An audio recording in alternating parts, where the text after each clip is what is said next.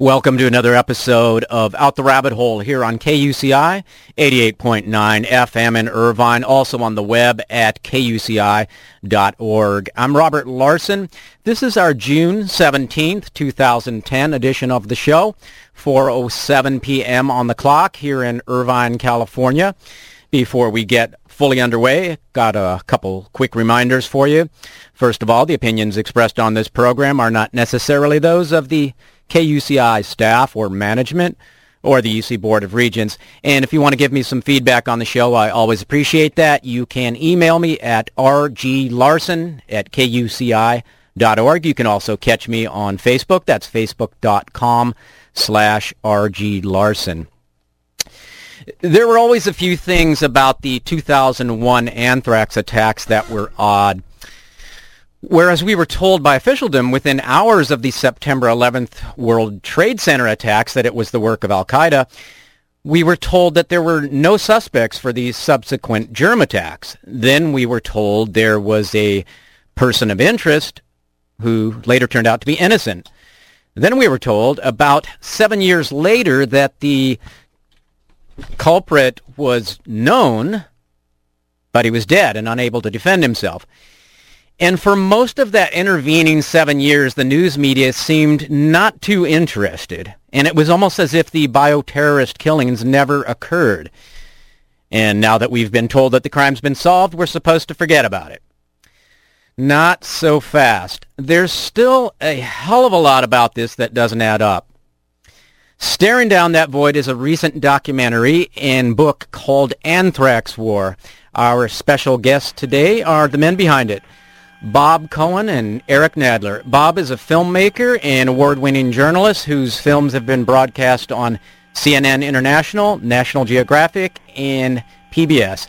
Eric is an author, television producer, and award-winning filmmaker who has produced several PBS frontline programs. Bob and Eric, welcome to the show. Great to be here. Great to be with you, Robin. Yeah, it's really good to have you. I have uh, been so curious about this for so long and uh, really uh, just uh, a little bit disturbed by what I've been told and not been told, and now I'm a little bit more disturbed. Uh, what?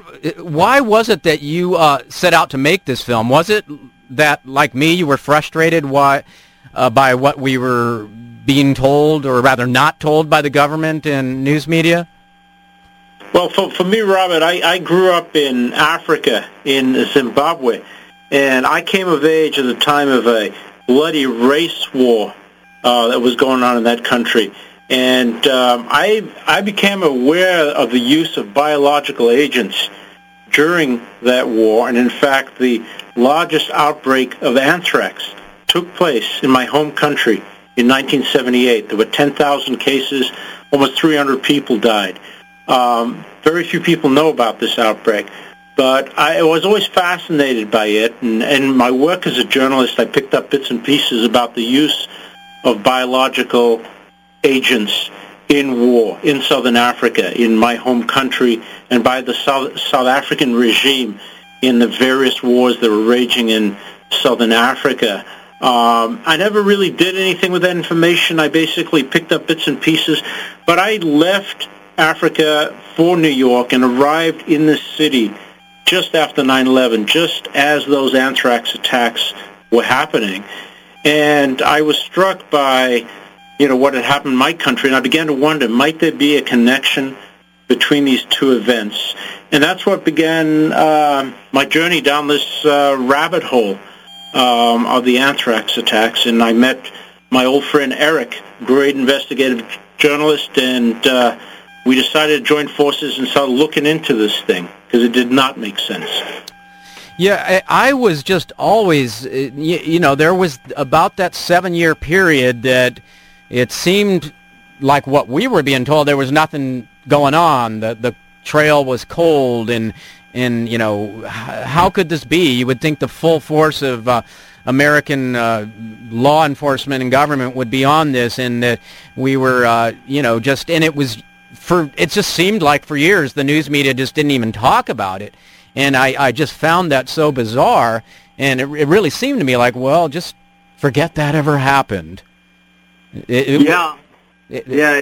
It was the the second punch in a one-two punch against the Republic. Uh, the 9/11 events and then the anthrax attacks, and it was a pretty good attack because um, uh, the powder came through the mail.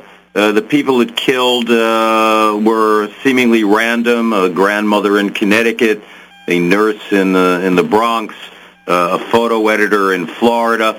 It could have been anybody and anything who uh, got mail.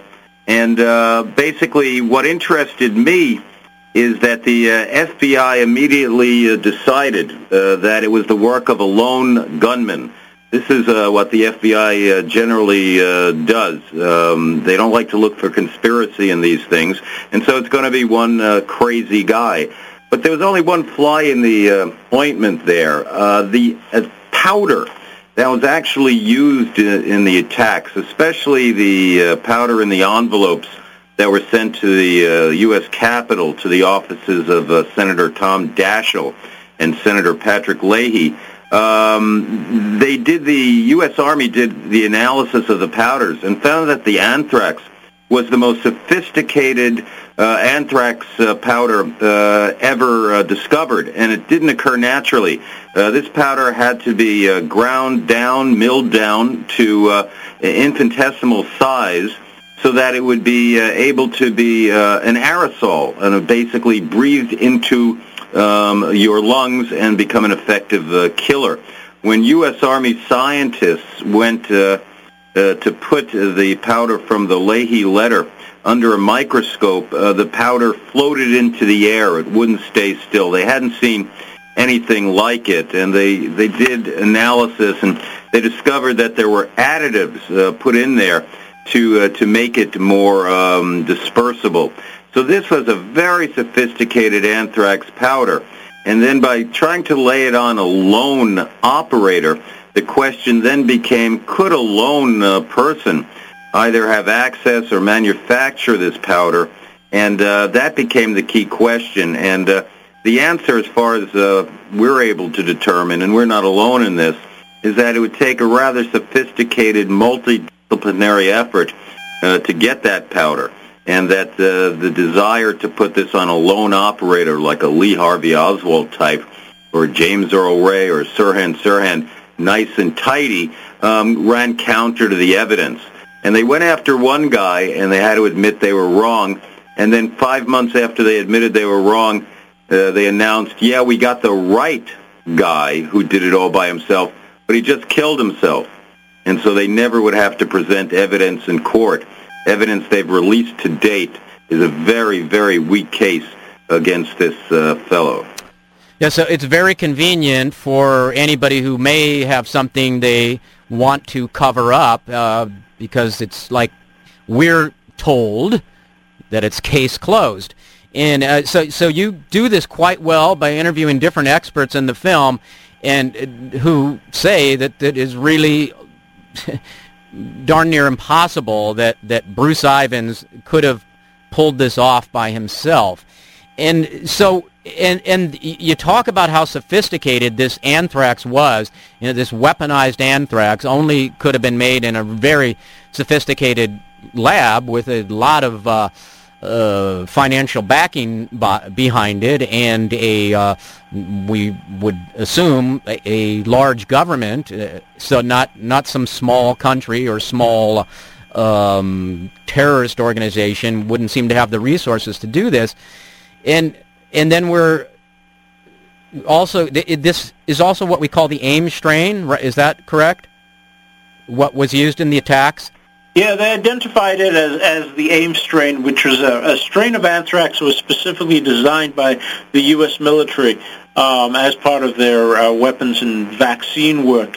Um, so and, and and that was one of the signatures that uh, you know that, the, that that was the Ames strain developed by the U.S. But the U.S. had also shared that Ames strain with a number of different countries. It had gone around the world, and that's one thing that we basically um, uncover in this uh, film is that this uh, world, this secret world of germ warfare, um, sort of has its tentacles all around the world. Um, there's secret labs around the world that have been conducting this um, classified research for decades now. And so one of the things that we did in this film is start examining um, you know, the, the, legacy of not only this research, but what has happened since um, the anthrax attacks. And that one of the scariest things is that what used to be the domain of secret government programs is now being privatized. So you've got now private companies that are um, investing in, in research and development of um, all kinds of new agents using genetic engineering, and we don't know what's going on in the labs. And so we take this journey into a lot of these most top secret labs um, here in the United States, across um, in Europe, Porton Down, place in England. We went to Russia. We went all the way to South Africa following this trail of anthrax. And so you said, yeah, the Ames strain, but yet this was given out to different people, uh, different governments, different uh, private organizations.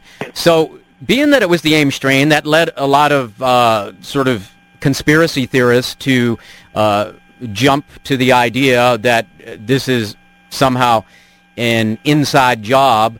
But being that, as you said, it went uh, to several different governments. It's been in private hands, and we it's we don't know if it was passed on to anyone else beyond that. It makes it uh, a really frightening situation, and even if um, our government wasn't directly responsible for this, it's in a, certain sense indirectly, and that it allow, allowed it to get into so many hands. Would that be a correct assumption? I think so. I think you're absolutely right on that, and one of the uh, more shocking things we discovered, among many shocking things, was that the U.S. government control and oversight uh, of the inventory of uh, these deadly pathogens, these select agents, anthrax is just one, Ebola virus, Marburg virus, uh, uh, uh, tularemia, all kinds of horrors um, that the government supposedly is on top of, and you can trust them. Uh, they have a horrible safety record that's been uh, criticized by the uh, government accounting office and official reports. Uh, there have been uh, anthrax uh, spillages. packages of select agents were mailed to FedEx and lost. After Bruce Ivins, who worked at the U.S. Army's biggest facility of germ defense in Fort Detrick in Maryland, um, they discovered that inventory controls were so bad that they had 6,000 more vials of uh, deadly pathogens than they thought they had. Um, once you make an error, uh, once you err on the side of uh, too little, I mean, they found 6,000 more. Who knows where another 2,000 went? I mean, the fact that uh, they are trading in this material for years, it was given to the British scientists. Um, there are even some cases in the uh, early 1990s where it was discovered uh, anthrax was sent to uh, Cuba. Uh, anthrax was sent to um, uh, South Africa. Anthrax was sent to Iraq even. I mean, the genesis of the Saddam Hussein program uh, such as it was. And he did have a vigorous program, at least during uh, the lead up to the first Gulf War. Mm-hmm. But they went in the next time they didn't find anything. But Saddam was very interested in germ war, and uh, he got beginning stocks from uh, from the United States for research purposes. But who really knows uh, why the that material was traded? It's just shocking that. Uh, this material is proliferating. There are more high security labs being uh, built the U.S. is undergoing the largest expansion in the military history, uh, doubling the size of its uh, super um, uh, containment uh, laboratories, all ostensibly to work for vaccines and biodefense purposes. But if you're sitting, I don't know, in uh, Tehran or um, Beijing or uh, Moscow, and you see this frenetic activity in terms of defense, biodefense, and you know that the research is such it all has dual use implications that offensive research and defensive research in biology are often one and the same. Mm-hmm. you can have legitimate questions about what's really happening uh, here. And while we don't know who actually uh, did the anthrax attacks, and uh, we argue it wasn't Bruce Ivins, or if it was him, it was certainly wasn't him acting alone, we know that the real legacy of the attacks has been uh, $70 billion uh, generated by the U.S. government for biosecurity, which was uh, fueled by the terror and panic instilled in us by whoever put that anthrax in the mail. So I don't know the hand that put it in there, but I certainly know the hands that are uh, making uh, good profits today because of those events. Yeah, that and that is uh, a uh, something that should be looked at. Uh, this is out the rabbit hole. KUCI in Irvine. Robert Larson here, speaking with Eric Nadler and Bob Coen. Uh, they are uh, responsible for an amazing new uh, documentary called Anthrax War, subtitled "The Untold Story of the 2001 Anthrax Attacks and the Dark Secrets of the Hidden World of Modern-Day Germ War Research." And then there's also a book, Anthrax War, subtitled Dead Silence, Fear and Terror on the Anthrax Trail. Uh, one of the most alarming and disturbing revelations in Anthrax War is the uh, long list of biowarfare scientists with high level inside information who have died under mysterious or suspicious circumstances with uh, David Kelly being the most prominent. Uh, can you go into that a little bit? Yeah, I mean, if you if you Google dead scientists, you know, you come up with um, lots and lots of websites that list scores of scientists. Uh, some of the lists go into the hundreds of uh, scientists who have been killed in mysterious circumstances since uh, 9/11. But we decided to take a close look at five cases in our film, including Bruce Ivins. Uh, Bruce Ivins was just the latest uh, scientist who was working with anthrax to uh, to die. The, the the guy that you mentioned, uh, Dr. David Kelly, was uh, probably the most uh, famous of the other. Um, when and he was a British arms inspector and probably the world's leading expert uh, on germ warfare. He worked for the British government at their uh, secret uh, lab, Porton Down. He was also an arms inspector. Um, he was responsible for um, inspecting the Soviet um, germ warfare program. It had a vast secret program that was exposed in the early 90s. Kelly was the man who went and inspected those. Um, he was also the top uh, weapons inspector in Iraq, responsible for making sure that Saddam Hussein destroyed his uh, his stocks of germ weapons. In any event, um, just following the uh, invasion of uh, Iraq in 2003 by uh, British and um, American forces, um, uh, the, the British press had, had leaked um, a, a, name was. Uh, was leaked that said that an official of the British government had said that the evidence used um, by the British government um, um, in, in, in, their, in their rush to war that Saddam Hussein had um, capability, germ warfare capability, to hit um, uh, the Europe in 45 minutes was sexed up, so to speak, and that Kelly was the person who was uh, actually named. And he was brought before um, Parliament. There was a huge scandal. He was questioned, but then he, just a few days later, he uh, turns up dead in the woods from apparent suicide, took a walk in the countryside and slit his wrists.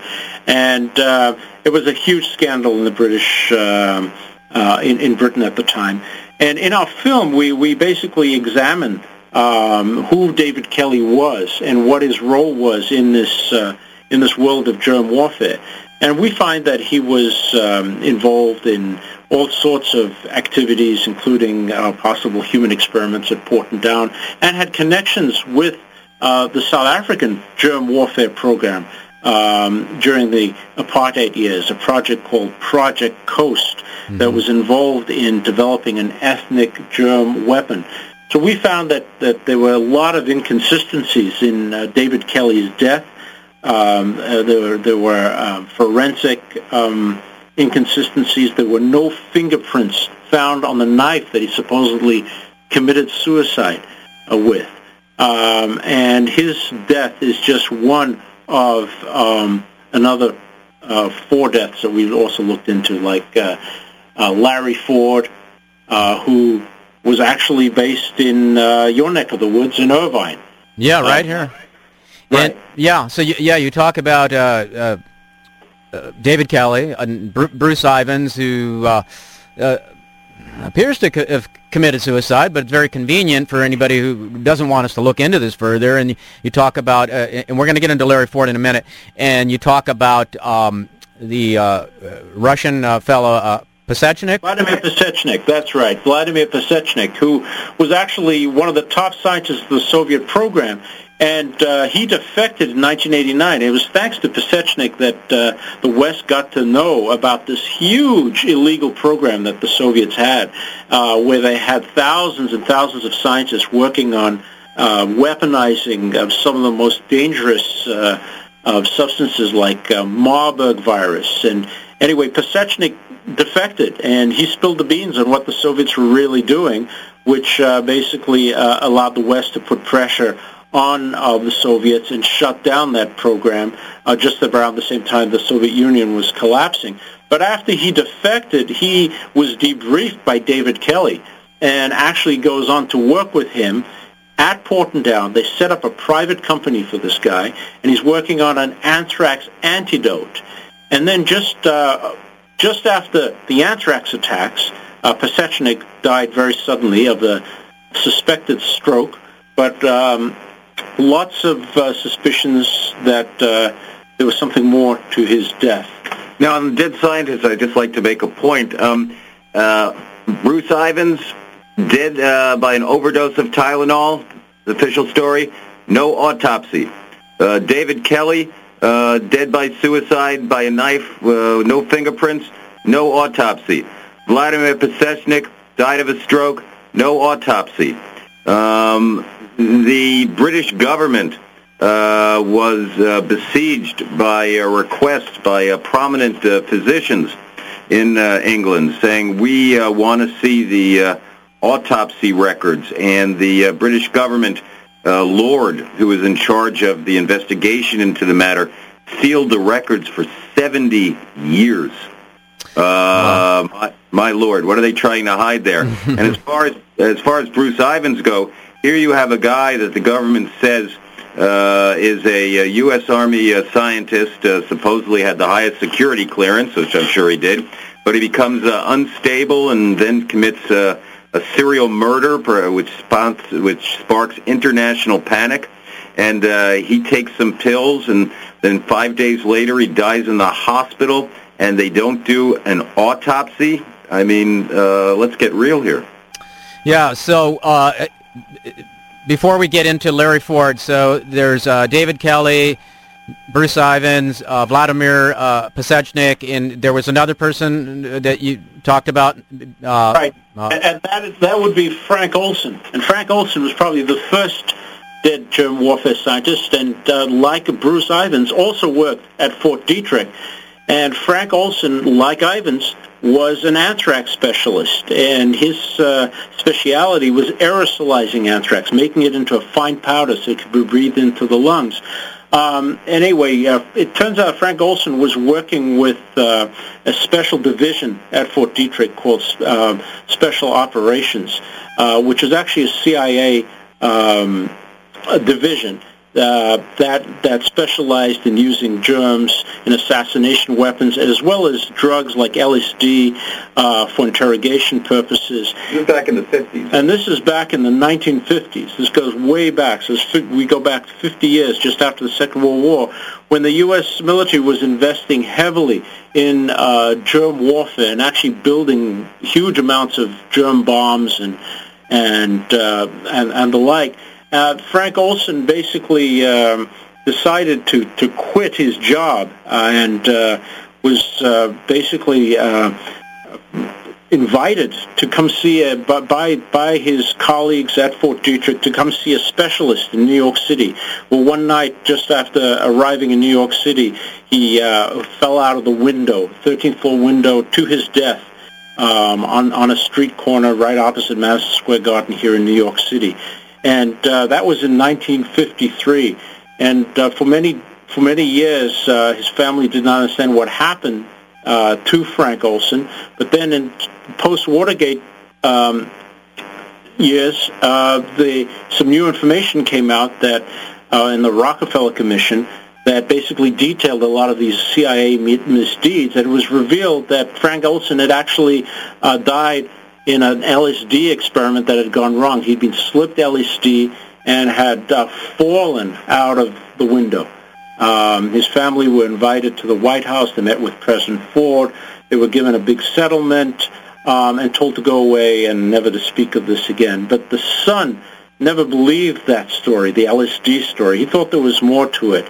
And it, uh, many uh, decades later, he actually um, decided to go and have an autopsy, uh, a, forensic examination performed on his father's uh, corpse. So he uh, had a leading uh, forens- uh, forensic uh, pathologist exhume the body and examine it, and they found evidence that Frank Olson had been killed with a blow to the head before being thrown out of that window. So this um, legacy of germ scientists, men who probably knew too much, who were privy to many very, very sensitive state secrets, and who perhaps had a change of heart or decided they wanted out, um, end up dying in very suspicious circumstances.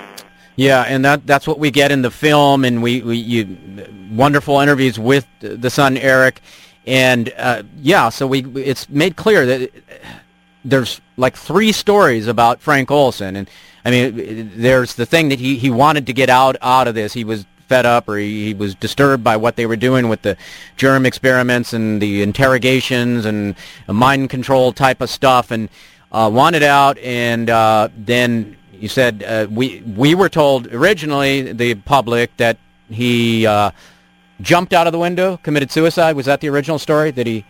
Uh, basically, there'd been an accident that he fell out the window. It was never explained, so it was like you know he just fell. Yeah, and so then then later the cover story that he had taken some LSD and maybe this was somehow related to all this MK Ultra stuff, and uh, you know had fallen out because he was high on LSD, and then you know now the son Eric believes, and with the evidence of this uh, exhumation, that uh, he was actually flat out murdered. There was a blow to the head, and then thrown out the window. So is that that, uh, that, that that's correct. I mean that that that's what um, the evidence seems to point at. The medical evidence that the forensic pathologist uncovered. Uh, but again, it's uh, been, been very difficult for um, for anything to come of this. Uh, Eric uh, Olson, uh, son of Frank Olson, has for decades been trying to get uh, to the bottom of this and uh, um, has had very uh, little success. Uh, you know, one of the things you know about this this world, it, it's very dark, Robert. This is dark stuff. Mm-hmm. This is, you know, p- people. Uh, it's scary. It's dark. People don't want to know. Um, and uh, because at the very heart of this is the subversion of uh, the life sciences. You know, science is supposed to be for good, mm-hmm. uh, but this is a subversion of the life sciences to the death sciences. Instead of finding cures for diseases, is how can we make diseases even more dangerous killers, more efficient killers? So, yeah, it, it's it's really really dark stuff in the shadows. And uh, one of the things we decided to uh, re- reasons we decided to make this film and is that we want to shine a bit of a light um, into these shadows. This is something we should all be concerned about. And yeah. certainly those anthrax attacks, um, there's been a huge proliferation um, in terms of uh, this secret research that's going on all over the place in a in a lab right near you. You know that university lab down the block. Mm-hmm. Uh, there might very well be some classified uh, germ war research going on. Uh, we don't know. Um, so much of this stuff is secret. Um, and uh, as citizens, I think we all need to become aware of this, um, not be just scared about it, but uh, demand for more accountability, greater transparency, etc. Well, yes, I think we should be alarmed definitely, and then we need to take action, and that that's what uh, you guys are are promoting, and I, I think that's great. And so we'll get into that a little bit. Uh, this is out the rabbit hole, KUCI in Irvine. Robert Larson here, speaking with Eric Nadler and uh, Bob Coen, and we're discussing uh, their uh, documentary, Anthrax War, and there's also the book, Anthrax War. And the website is anthraxwar.com. You can go there and get information. There are clips of the film. There is a uh, trailer that we actually played at the beginning of the show here today. And uh, you uh, also have list of screenings coming up. You guys are promoting uh, people having screenings in their um, communities, and uh, you've also been nominated for some awards. Can you can you go into that a little bit? Right. One of the things we did with this movie is, um, you know, anyone who wants to show it in a community uh, setting to um, just educate their uh, friends and uh, neighbors, relatives, etc. All they have to do is uh, contact us through the website and you know, we'll make sure you get a copy of the film and do that. And if you're uh, convenient, uh, we can come and speak. Or if you have some money and want to pay for a plane ticket, that's fine too. Uh, we took this film to um, uh, Manhattan, Kansas, uh, a couple of months back. Uh, which is the uh, going to be the site of a new expanded uh, biodefense uh, complex um, that uh, won the support of the entire uh, Kansas congressional delegation and uh, the senator and the uh, mayor, and uh, only a hardy band of um, activists worried about the uh, security at such a place, um, especially in this age of um, terrorism, and uh, knowledgeable about the government's uh, inability to effectively monitor this, um, used this screening as an outreach program to uh, to to to initiate discussion about the wisdom of bringing such a facility right near the nation's uh, livestock uh, supply. And uh, this is something that uh, should not uh, be ignored. And we've played some festivals, and we basically did this program. This program was funded by uh, the Canadian Broadcasting Corporation and by the uh, French and uh, German television networks. It's almost impossible to get uh, production uh, support uh, for this from American media outlets. This is such a hot topic. Um, unless their in-house guys can do it, they're not really interested in um, freelance operations, independent filmmakers and writers and journalists like us. And uh, since uh, the mainstream media doesn't do it and they don't uh, put on the work of others who don't do it, America's uh, pretty much lagging behind, I think, in uh, this kind of investigative reporting. So more and more, uh, Bob and I uh, get our funding um, from Europe, and the version that aired over there was nominated for a couple of prestigious awards, and we've got a, a big um, screening in Europe in uh, French television during the week of 9/11 and uh, so that's going to be a good way to uh, get it going. We're also putting the finishing touches now on an updated version for American uh, release. Uh, in other words, we've just been playing uh, communities and festivals, but we're going to move heavily now to see if we can get at least a, a cable sale of this thing. And uh, basically, one of the things we're excited about is uh, we were in contact with the family of the legendary uh, Frank Zappa, the musician. Yeah. And uh, Bob can talk about the Zappa at greater length than I can, but uh, the family has agreed to uh, uh, let us use Frank's uh, music, and he wrote On Germ War for the American edition of this film. And we have an amazing film clip of, uh, of uh, Frank on the uh, Tom Snyder show back in 1983 a late night show, basically predicting this uh, coming uh, germ war scenario. And Frank's son Dweezil is going to uh, do a, a, a, song for the show. So you know we're trying to liven up a pretty uh, somber topic, but it, it, it's something that I think uh, will get out there, and um, I think our audience uh, will grow for this. Yeah, so this will be a, a forthcoming like director's cut that will feature the uh, music of Frank Zappa.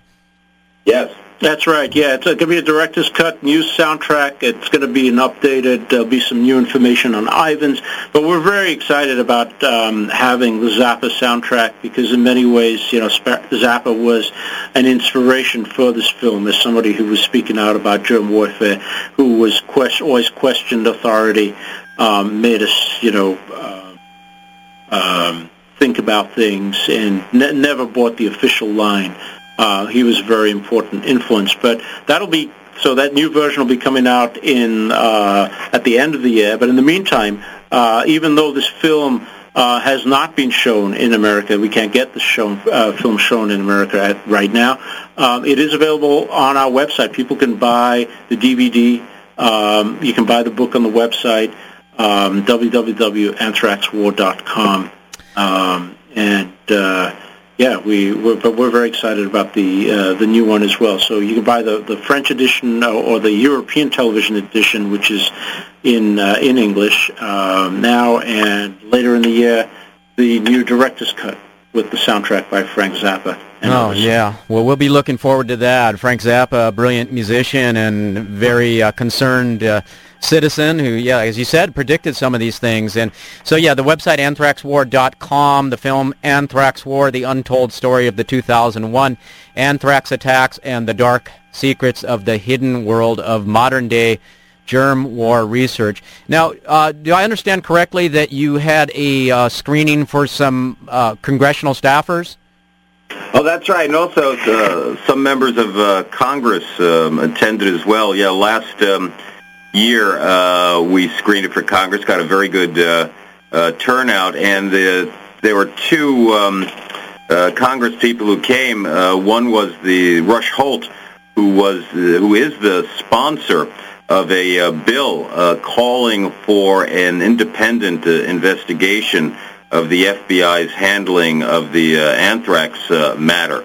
And uh, that's not uh, going uh, forward because the leadership hasn't made it a top priority. And uh, Obama um, certainly, uh, who never mentioned it, Obama or McCain, never mentioned the anthrax attacks during the presidential campaign. It didn't come up. And they never discussed the issue of uh, germ uh, war, uh, proliferation of laboratories and uh, expenditures. So there isn't, uh, at the higher levels of the political establishment, a demonstrated desire to uh, uh, really look into um, this matter. Bob and I can continue our journalism. I, I can't give you the details right now, but we have a pretty good piece that's going to come out um, in conjunction with ProPublica. And I don't know if you know those guys, but um, they just won the Pulitzer Prize for investigative reporting. They're a web-based um, outfit um, that works with uh, establishment um, uh, mainstream papers as well as do their own thing. And uh, um, you know, just stay tuned for that one. So the journalism will keep coming. It, it, that journalism might be uh, aimed at uh, Washington uh, guys. We've spoken with them. There's great interest on the Hill. So if we can get uh, Congress interested, that's something. If we can get people interested, then Congress gets interested. But it's basically going to be a grassroots uh, effort here, and uh, but uh, it's one that's uh, achievable and worth doing.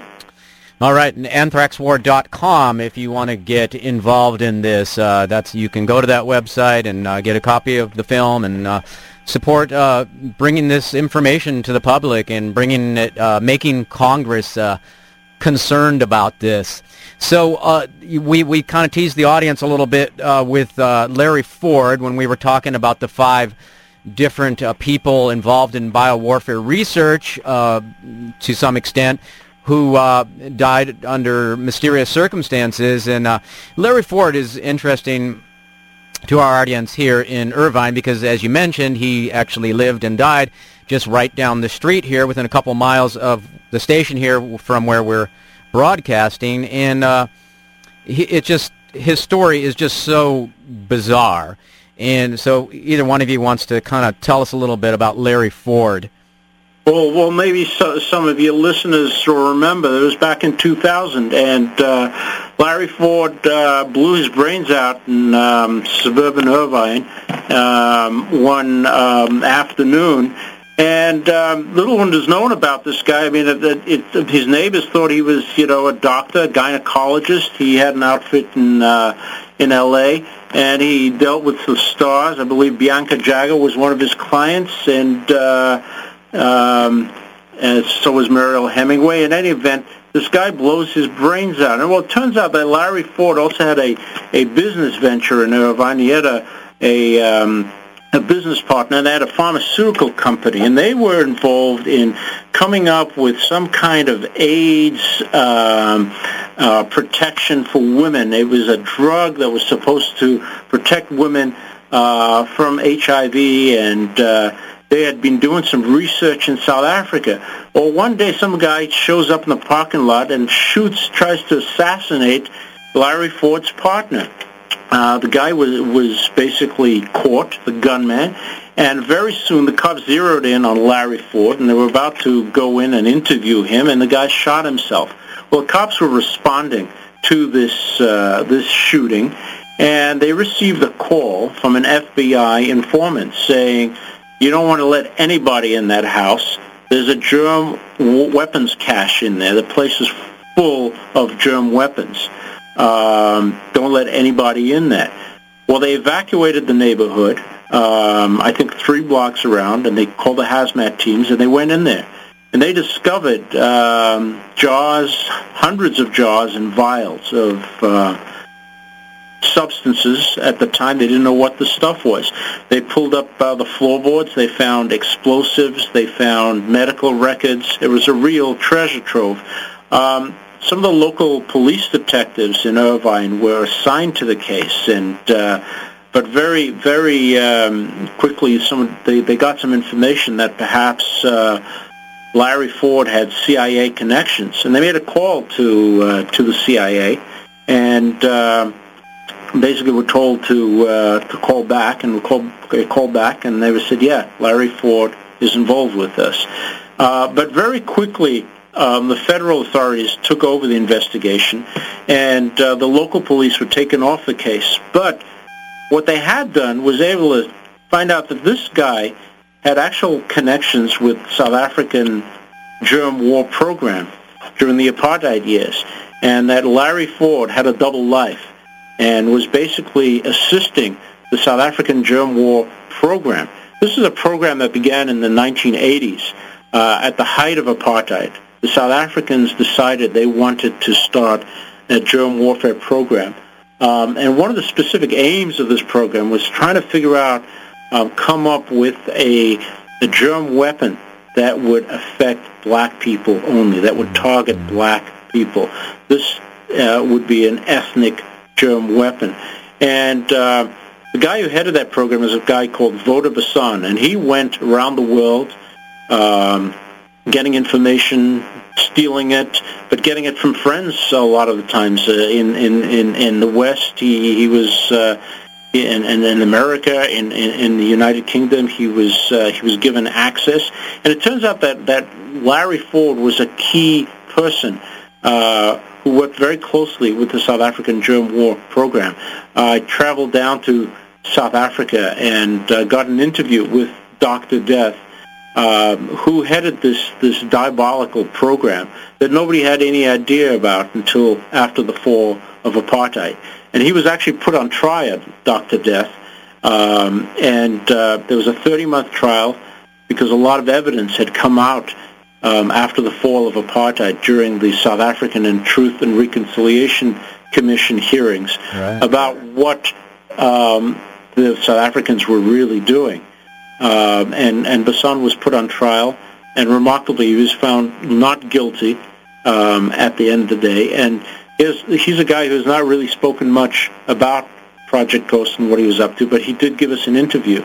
And in that interview, um, talked about his relationship with Larry Ford, and that they had a pretty close relationship, and a lot of unanswered questions about exactly what Larry Ford was up to. But what is clear is that he was definitely involved with the South African regimes, bringing over vials of exotic germs, uh, um, as claimed by Dr. Death in his interview.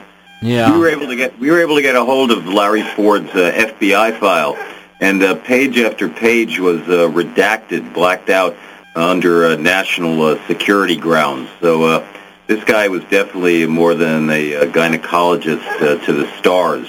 Uh, whether we'll ever find out what he was really uh, ultimately up to, um, who knows? Yeah, but so definitely involved with this uh, Walter uh, Basson, uh, Doctor Death of South Africa, and also, and possibly involved with the CIA.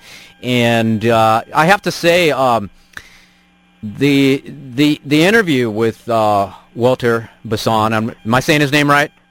Yep, that's yeah, right. Yeah, Doctor Death. Uh, that that was a really for me an intense part of the film. I mean, and it had a sort of surreal quality to it. I mean, did it feel that way, uh, Bob, being right there talking with him?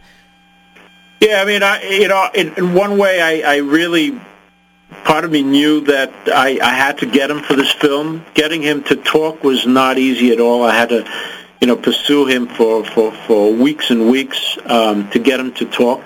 And right until that last moment, um, when when he walked into the interview, I wasn't sure that he was actually going to um, you know, show up. I was half expecting him to cancel because this guy has not really talked about this stuff. But um, when I finally was face to face with him, it was pretty incredible because on one level he's uh, he's a real sort of well spoken and, and and charming in a kind of a sick way. Um, but uh, yeah, he's a kind of a passive aggressive as well, uh, a real uh, a real character. Mm-hmm. Um, but but he was you know, he wanted to talk. He's got a huge ego, mm-hmm. uh, Dr. Death, and uh, he loves to talk and, and loves to, to brag as well. And uh, see, I was actually pretty amazed that the interview ran for about three hours, and uh, he told us a lot of very, very interesting stuff. Uh, some of the stuff was actually pretty, pretty shocking, especially his his attitude that you know he was totally um, unrepentful um, and, and the amazing thing about Dr. Death is that he's still on the payroll of the South African government to this day.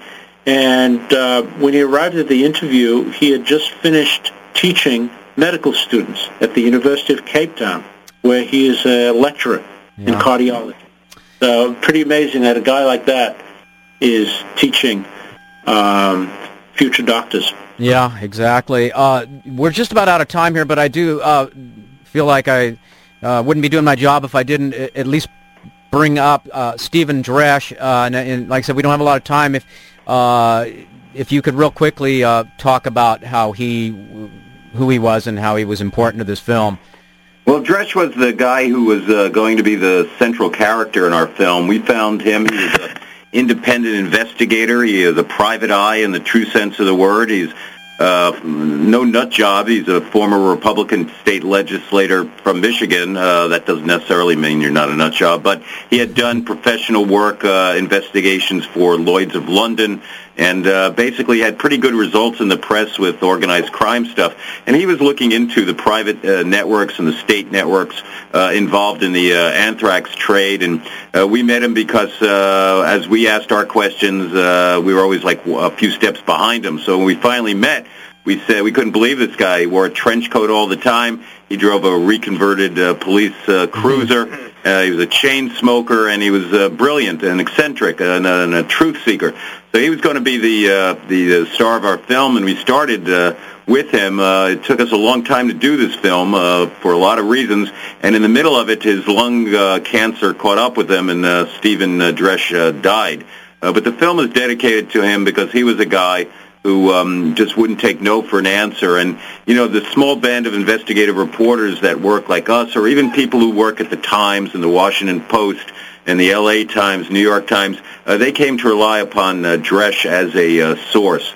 And so it's a guy behind the scenes uh, who uh, oftentimes uh, drives uh, the search for truth, and he would have been the star of our film. He was worth it, um, but uh, he still gets in the film. We uh, Bob interviewed him on his uh, deathbed uh, he wouldn't change a thing. He goes, uh, his famous line we quote to this day is, uh, truth is a uh, powerful uh, disinfectant uh, worth uh, seeking and uh, fighting for. And uh, it's that kind of spirit uh, that um, is missing in uh, too many investigators today. And so that's why uh, Steve Dresch was an important fellow for us. Yeah, fascinating, fascinating character, and you all can find out more about him in the film Anthrax War, and there's also the book Anthrax War. Um, Bob Coen, Eric Nadler, thank you so much for spending the time with us today.